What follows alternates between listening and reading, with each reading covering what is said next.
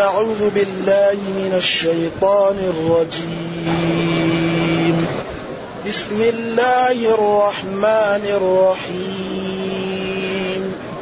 ومن الناس من يقول آمنا بالله وباليوم الآخر وما هم بمؤمنين.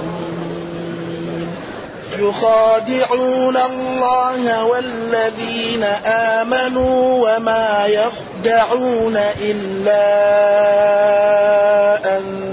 أنفسهم وما يشعرون في قلوبهم مرض فزادهم الله مرضا ولهم عذاب أليم بما كانوا يكذبون. وإذا وإذا قيل لهم لا تفسدوا في الأرض قالوا إنما نحن مصلحون.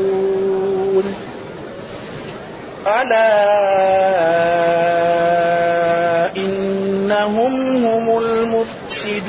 ولكن لا يشعرون.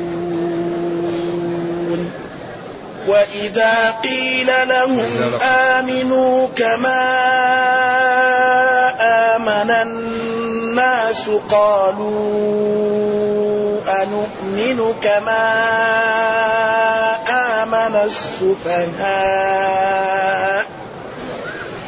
ألا إنهم هم السفهاء ولكن لا يعلمون. وإذا لقوا الذين آمنوا قالوا آمنا وإذا خلوا إلى شياطينهم قالوا وإذا خلوا إلى شياطينهم قالوا إنا معكم إنما نحن مستهزئون الله يستهزئ بهم ويمدهم في طغيانهم يعمهون أولئك الذين اشتروا الضلالة بالهدى فما ربحت تجارتهم وما كانوا مهتدين. أحسن الله إليك. الحمد لله الذي أنزل إلينا أشمل كتاب وأرسل إلينا أفضل الرسل وجعلنا خير أمة أخرجت للناس. فله الحمد وله الشكر على هذه النعم العظيمة والآلاء الجسيمة. والصلاة والسلام على خير خلق الله وعلى آله وأصحابه ومن اهتدى بهداه. أما بعد فإن الله جل وعلا يبين في هذه الآيات صفات المنافقين حتى تتمايز الصفوف وتعلم كل فرقة وتعامل بما عملت به. فقد جاء في أول البقرة صفات المؤمنين وجاء جزاؤهم.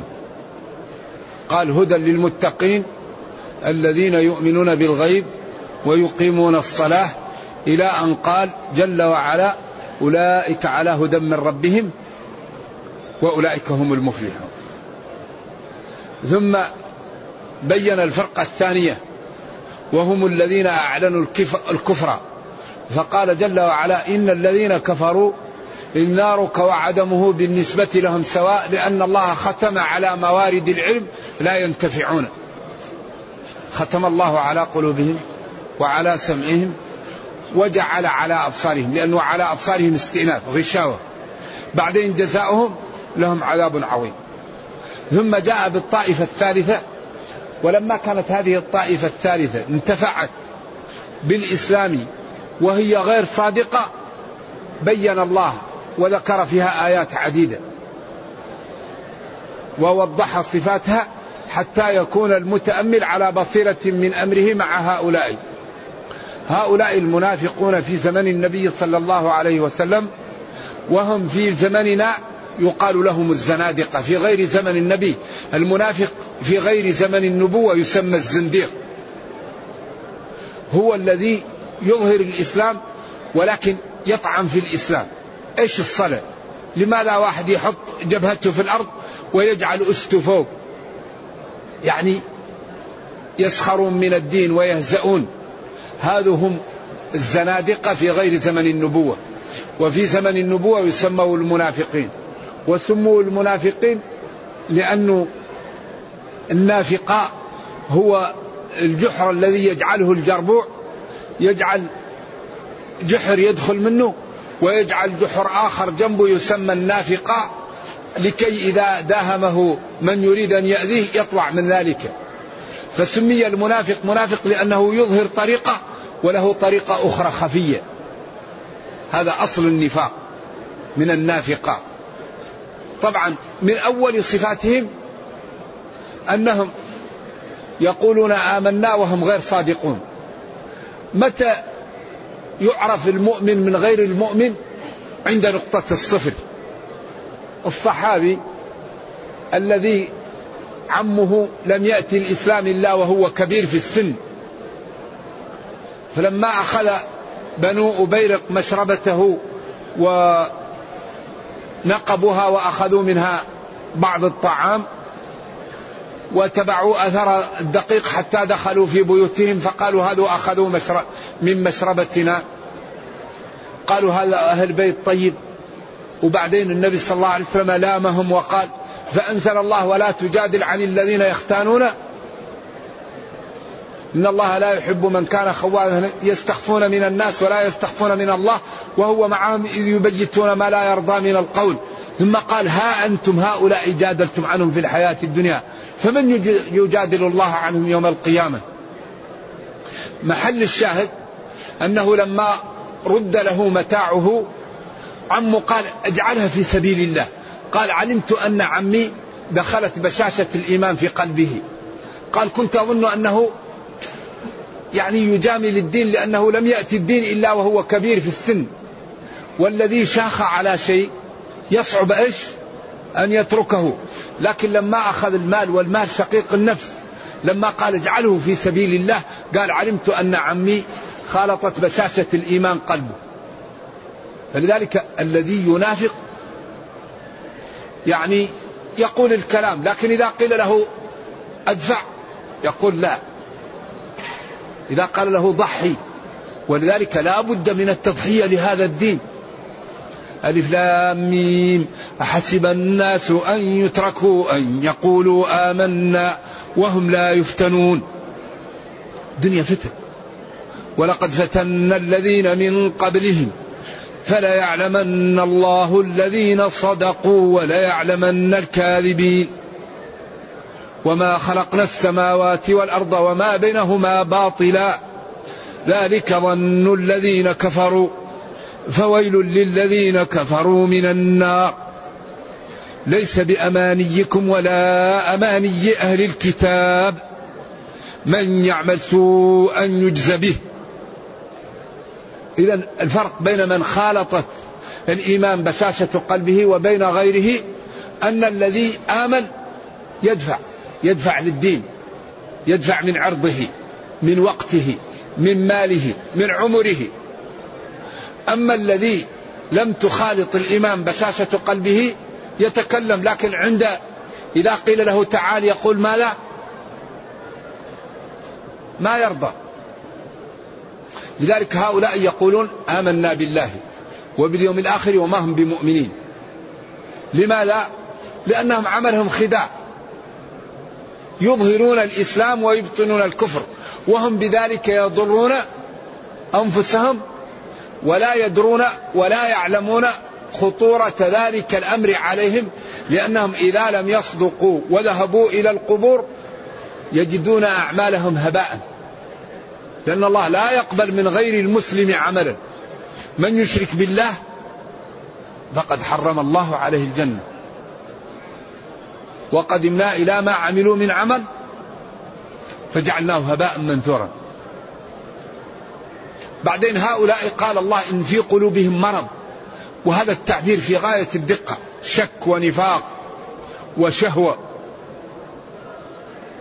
فالمرض اللي في قلوبهم مقدمة على ما عند الله لأنهم عياذا بالله مرضى القلوب. فزادهم الله مرضا لأن المسارعة للشر تجعل الإنسان يموت على الشر كما قال عم النبي صلى الله عليه وسلم تبت يدا أبي لهب. ماذا قال له؟ لما قال للنبي صلى الله عليه وسلم تبا لك ألسائر اليوم دعوتنا؟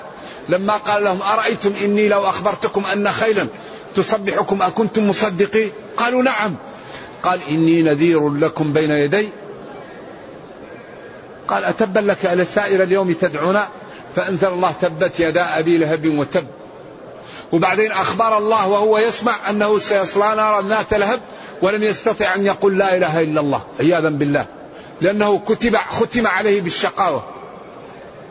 لذلك كان الإمام سفيان الثوري عندما كبرت سنه يكثر البكاء. فقيل له يا إمام إن الله غفور رحيم. قال أنا لا أخاف من ذنوبي. قالوا ولم تخاف ومما تخاف؟ قال أخاف أن يؤخذ إيماني قبل أن نموت. أخاف أن نثلى بالإيمان. لأن القلب بين أصبعين من أصابع الرحمن يقلبه كيف يشاء. لذلك كان نبينا صلى الله عليه وسلم من دعواته يا مقلب القلوب ثبت قلوبنا على دينك. وأخطر شيء من يقدم على المعاصي لأن ذلك من أسباب سلب الإيمان. وقد يخاف صاحب العصيان عند الممات سلب الإيمان. لأن أكبر ما يسلب الإيمان كثرة المعاصي وعدم المبالاة. إن الجبال من الحصى. فالإنسان الذي لا يخاف ولا ينتبه يروح في داهية. ولذلك هؤلاء المنافقون من أكبر أسباب دخولهم جهنم أنهم اتبعوا شهواتهم. كما قال الله تعالى عندما سأل أهل الجنة أهل النار ما سلككم في سقر؟ قالوا لم نكن من المصلين. ولم نكن وكنا نخوض مع الخائضين وكنا هذه الأربعة هي أصول دخول جهنم. يتكلم كما يحلو له. ينظر كما يحلو له. ينام كما يحلو له. يمشي كما يحلو له. يأكل كما يحلو له. يشرب كما يحلو له. حجبت الجنة بالمكاره. يعني الإنسان يشتهي أن ينام يسمع حي على الصلاة يروح يصلي. برد شديد يحتاج أن يغتسل يغتسل. حر شديد يحتاج أن يذهب إلى المسجد يذهب. جوعان لا يجد إلا شيء حرام ميتة. يتحمل الجوع حتى يجد الحلال. يذهب إلى السوق ويجد المناظر المتعة. يغض بصره ويخاف. يريد أن يتكلم ليضحك جلساءه فيعلم أن هذا الكلام فيه غيبة فيسكت ولا يضحك جلساءه. إذا حجبت الجنة بالمكاره. غض البصر كف اللسان. كف مسك الرجل اليد البطن الفرد. يعني لا لا لا تستعمل هذه النعم إلا فيما أباح الله لك. الذي يفعل هذا ويقتحم حجبات المكاره ما لا يصل إليه يدخل الجنة. الذي يقتحم حجبات المكاره يصل إلى الجنة. والذي يقتحم حجبات الشهوات ما لا يصل إليه يدخل جهنم. ولذلك لما وصف الله المؤمنين وصفهم بفعل الصفات الأربعة التي كانت سبب في دخول أهل النار النار. لم نكن من المصلين ولم نكن نطعم المسكين. وكنا نخوض مع الخائضين وكنا قال في مقابلهم ماذا؟ قد أفلح المؤمنون. قد أفلح المؤمنون يقابلها وكنا نكذب بيوم الدين. الذين هم في صلاتهم خاشعون يقابلها لم نكن من المصلين. والذين هم عن اللغو معرضون يقابلها نخوض مع الخائضين. والذين هم للزكاة فاعلون يقابلها لم نكن نطعم المسكين. إذا الله يقول أفلا يتدبرون القرآن؟ ويقول كتاب أنزلناه إليك مبارك ليدبروا آياته. لا يوجد شيء نحتاج له إلا هو موجود في المصحف. لكن يحتاج أن نعطيه وقتا لهذا الكتاب. نقرأه ونتأمله ونتدبره ونستشرحه ونتابع آه، تعليمه. عند ذلك نسعد وتصلح لنا الدنيا والأخرى. نحن الآن بمثابة إنسان عنده مال كنز رصيد وهو جوعان وعريان ومريض ويسكن في العراء طيب يا عبد الله عندك كنز اشتري ثوب ثوبك أسمال ثوبك بالي اشتري ثوب تتدفى به من البرد يقول لك لا خلي لي كنزي. طيب يا عبد الله اشتري أكل أنت جوعان وناحل اشتري أكل حتى يعني يروح عنك الجوع ويروح عنك ما فيه من التعب يقول لك لا اترك لي إيش؟ الكنز حقي طيب يا عبد الله اشتري دواء أنت مريض اشتري علاج. يقول لك لا خليني الكنز حقي طيب اشتري اشتري بيت أنت تسكن في العراء. اشتري بيت أو ابني بيت. يقول لك لا خليني كنزي كل مشاكل الأمة محلولة في الكتاب. لكن بشرط إيش؟ أن نعمل بالكتاب.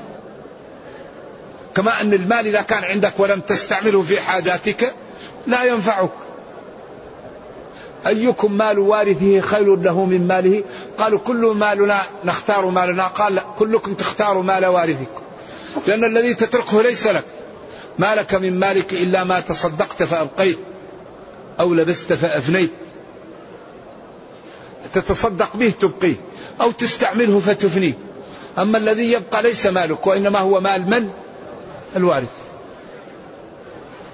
لذلك ديننا دين قائم على أسس راسخة وأدق من ميزان الذهب. ولكن بشرط أن نتدبر ونعمل بما كنتم تعلمون الكتاب وبما كنتم أفلا يتدبرون القرآن. كتاب أنزلناه إليك مبارك ليدبروا آياته إذا هؤلاء المنافقون عياذا بالله من صفاتهم أنهم يظهرون الخير ويبطلون الشر. من صفاتهم أنهم لا يصلون في الأوقات التي يختفون فيها. أثقل الصلاة على المنافق العشاء والفجر. لأن الناس يكون في ظلام وأيام ما فيه نور. ولذلك تجدهم يطعنون. ما رايت ما رأينا مثل قرائنا هؤلاء. أشجع ولا أملأ بطل يعني كلام واطي جدا. وإذا جاء المسلم ليتصدق بقليل سخروا منه وقالوا ما الذي ينفع هذا؟ وإذا جاء بكثير قالوا هذا مرائي. ولكن الله تعالى بين صفاتهم في القرآن ووضحهم. قال كأنهم خشب مسندة. إيش أول الآية؟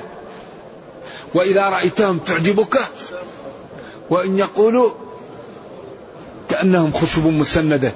الواحد تراه ضخم الجثة لكن في عقله وفي وفي تفكيره كأنه خشبة لأنه الله لم يعطيه الهمة ولم يعطيه الإيمان. فالذي يجعل الإنسان يضحي الإيمان والهمة. ولكن الهمة هي التي تجعل الإنسان يخاف من الله ويضحي لدينه ولأمته ويترك أعراض الناس ولا يكافئ السيئة بالسيئة بل يكافئ السيئة بالحسنة. ادفع بالتي هي أحسن. لذلك من أكبر أسباب ضعف المسلمين ماذا؟ ضعف الهمم. تجد الإنسان لا يفكر كيف ينقذ أمته كيف يؤلف كتاب كيف يترك مشروع للمسلمين كيف ينقذ ضال كيف ينفق على يتيم؟ كيف يصلح ذات بين يعني المسلم يكون عنده همة كيف يضحي لدينه ولأمته قبل أن يموت؟ والإنسان حديث بعده كما يقول ابن دريد وإنما المرء حديث بعده فكن حديثا حسنا لمن وعى. الإنسان حديث سيكتب تاريخ. كان رحمه الله يكرم جيرانه. كان رحمه الله برا بوالديه. كان رحمه الله آه، يعني يهتم بإيصال الحق لإخوانه. كان رحمه الله لا يقابل السيئة بالسيئة. كان رحمه الله يؤثر إخوانه على أنفسه ولو كانت به خصاصة. أو نرجو الله تعالى أن يعيدنا كان مؤذيا لجيرانه. كان لا يخاف كان يغتاب الناس. ولذلك إنما المرء حديث. فكن, فكن حديثا حسنا لمن وعى. إذا هؤلاء المنافقون يظهرون الخير ويبطنون الشر. ولذلك الله بين في هذه الآيات صفات لهم كثيرة يقول وإذا خلوا إلى شياطينهم خلوا يعني بقوا معهم من غير أن يكون معهم أحد من المسلمين. يعني إذا وجدوا الشياطين هم جام الشيطان وهم كبار الكفار والمنافقين مثل عبد الله بن أبي بن سلول أو غيره ممن هم رؤوس في, في, في, في الإيقاع بالإسلام والمسلمين قالوا إنا معكم. إنما نحن مستهزئون. هؤلاء نسخر بهم. بعدين الله يستهزئ بهم ويمدهم في طغيانهم يعمهون. الله يستهزئ بهم لأنه قبل منهم ذلك في الدنيا. ولذلك هذا الإسلام دين يخاف التشويه ويخاف إشاعة الفاحشة ويخاف من أن يتهم الإسلام بما لا ينبغي. ولما قيل له لم لا تقتل المنافقين؟ وهو كان يعرفهم لحديث حذيفة بن اليماني رضي الله عنه في الصحيحين. كان الناس يسألون رسول الله صلى الله عليه وسلم عن الخير وكنت أسأله عن الشر مخافة أن يدركني. فكان يعلف المنافقين. فقيل له لما لا تقتل المنافقين؟ فقال لا يتحدث الناس أن محمدا يقتل أصحابه. لا. ولذلك الإسلام يقبل من الإنسان ما ظهر منه ويكل باطنه إلى الله.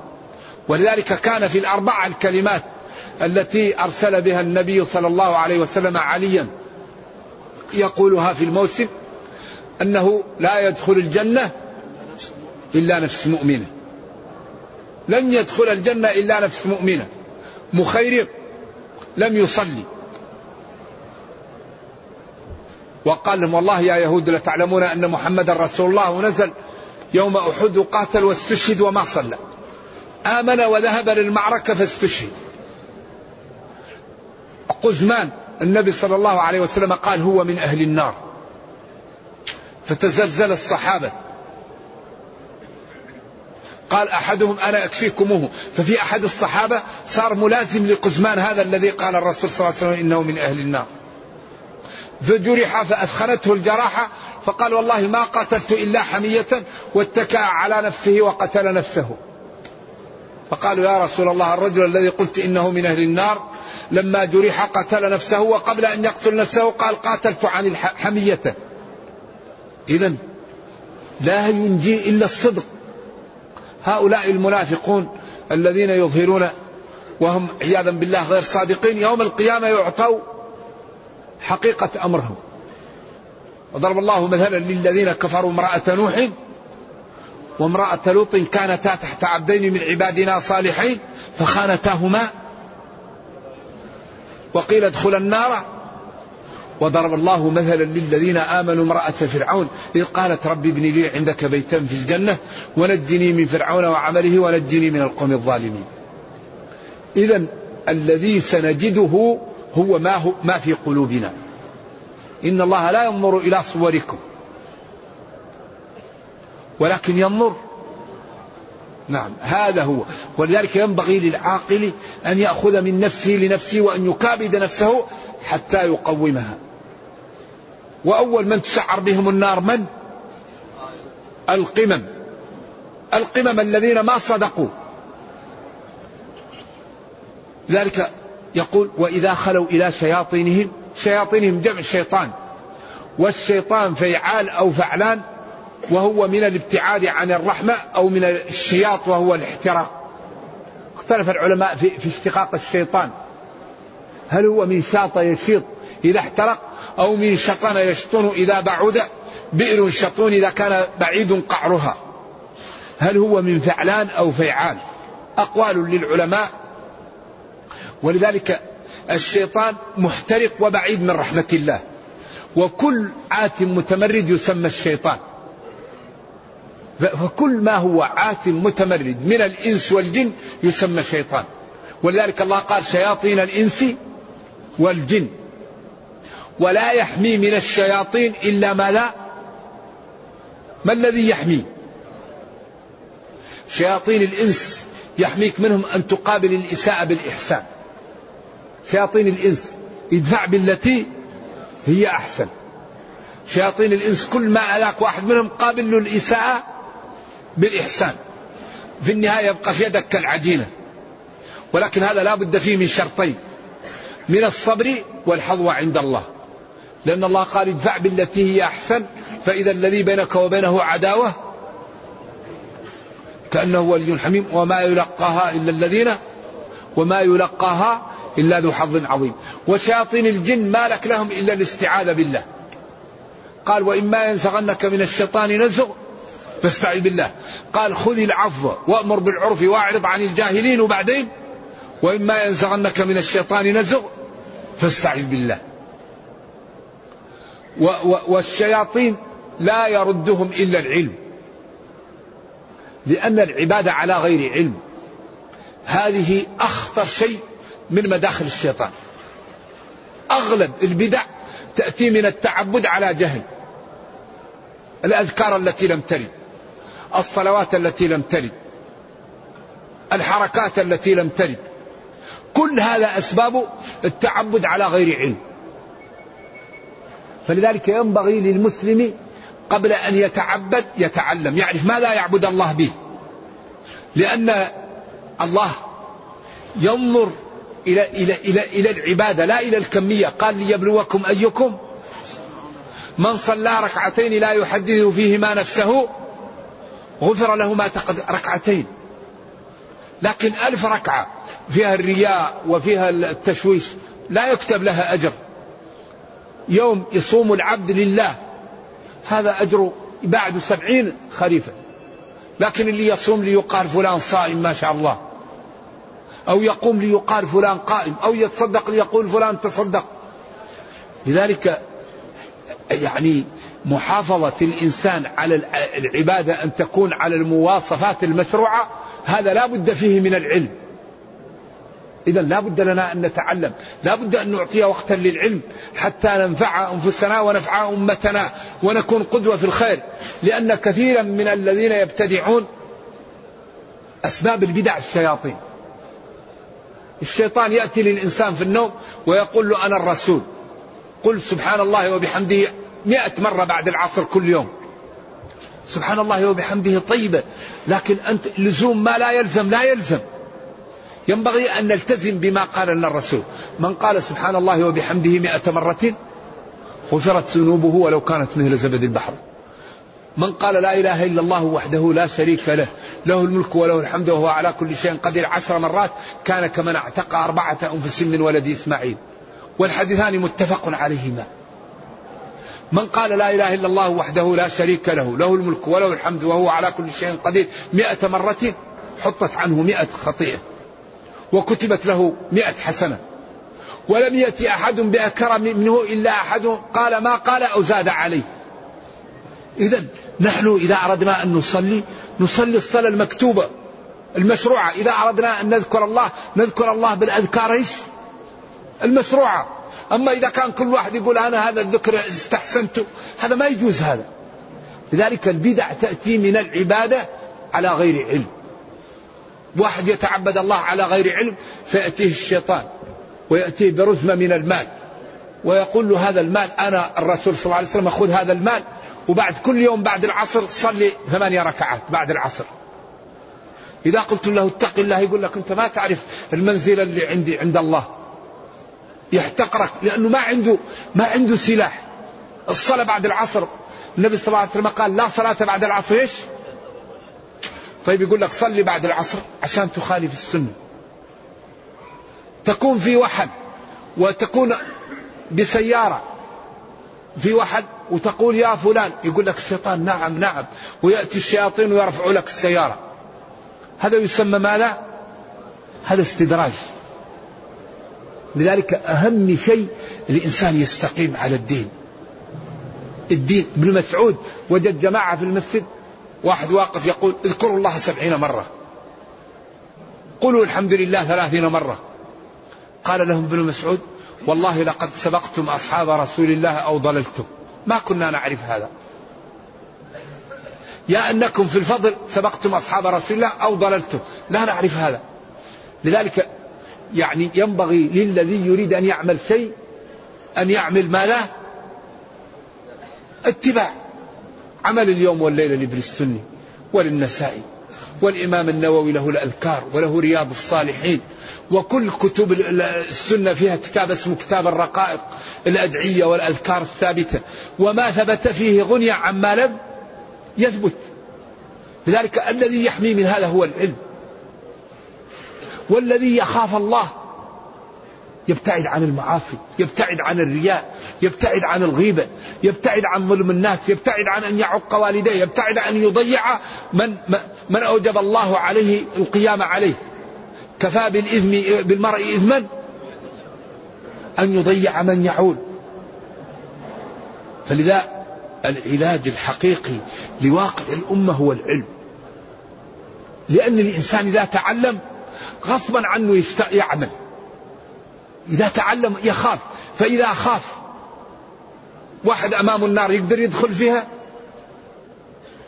لكن كل المعاصي سببها الجهل. لأن الذي لا يخاف يحب الشهوة يحب النوم يحب المال. فيقدم على المعاصي. الذي يخاف يتجنب. ولذلك من أكبر أسباب النجاة هو العلم. إنما يخشى الله من عباده العلماء. ومن فائدة العلم أنك لو تعلمت يكون العلم سبب في النجاة. سحرة فرعون. لما ألقى موسى عصاه والتهمت كل الحبال والعصي أيقنوا أن هذا ليس من السحر. لأنهم كانوا أسحر أهل الأرض. فالإيمان في قلوبهم جعلهم يسجدون غصبا عنهم. لذلك ما قال فسجد السحرة. قال فألقي السحرة ساجدين. خلاص الإيمان وصل إلى أعلى درجة.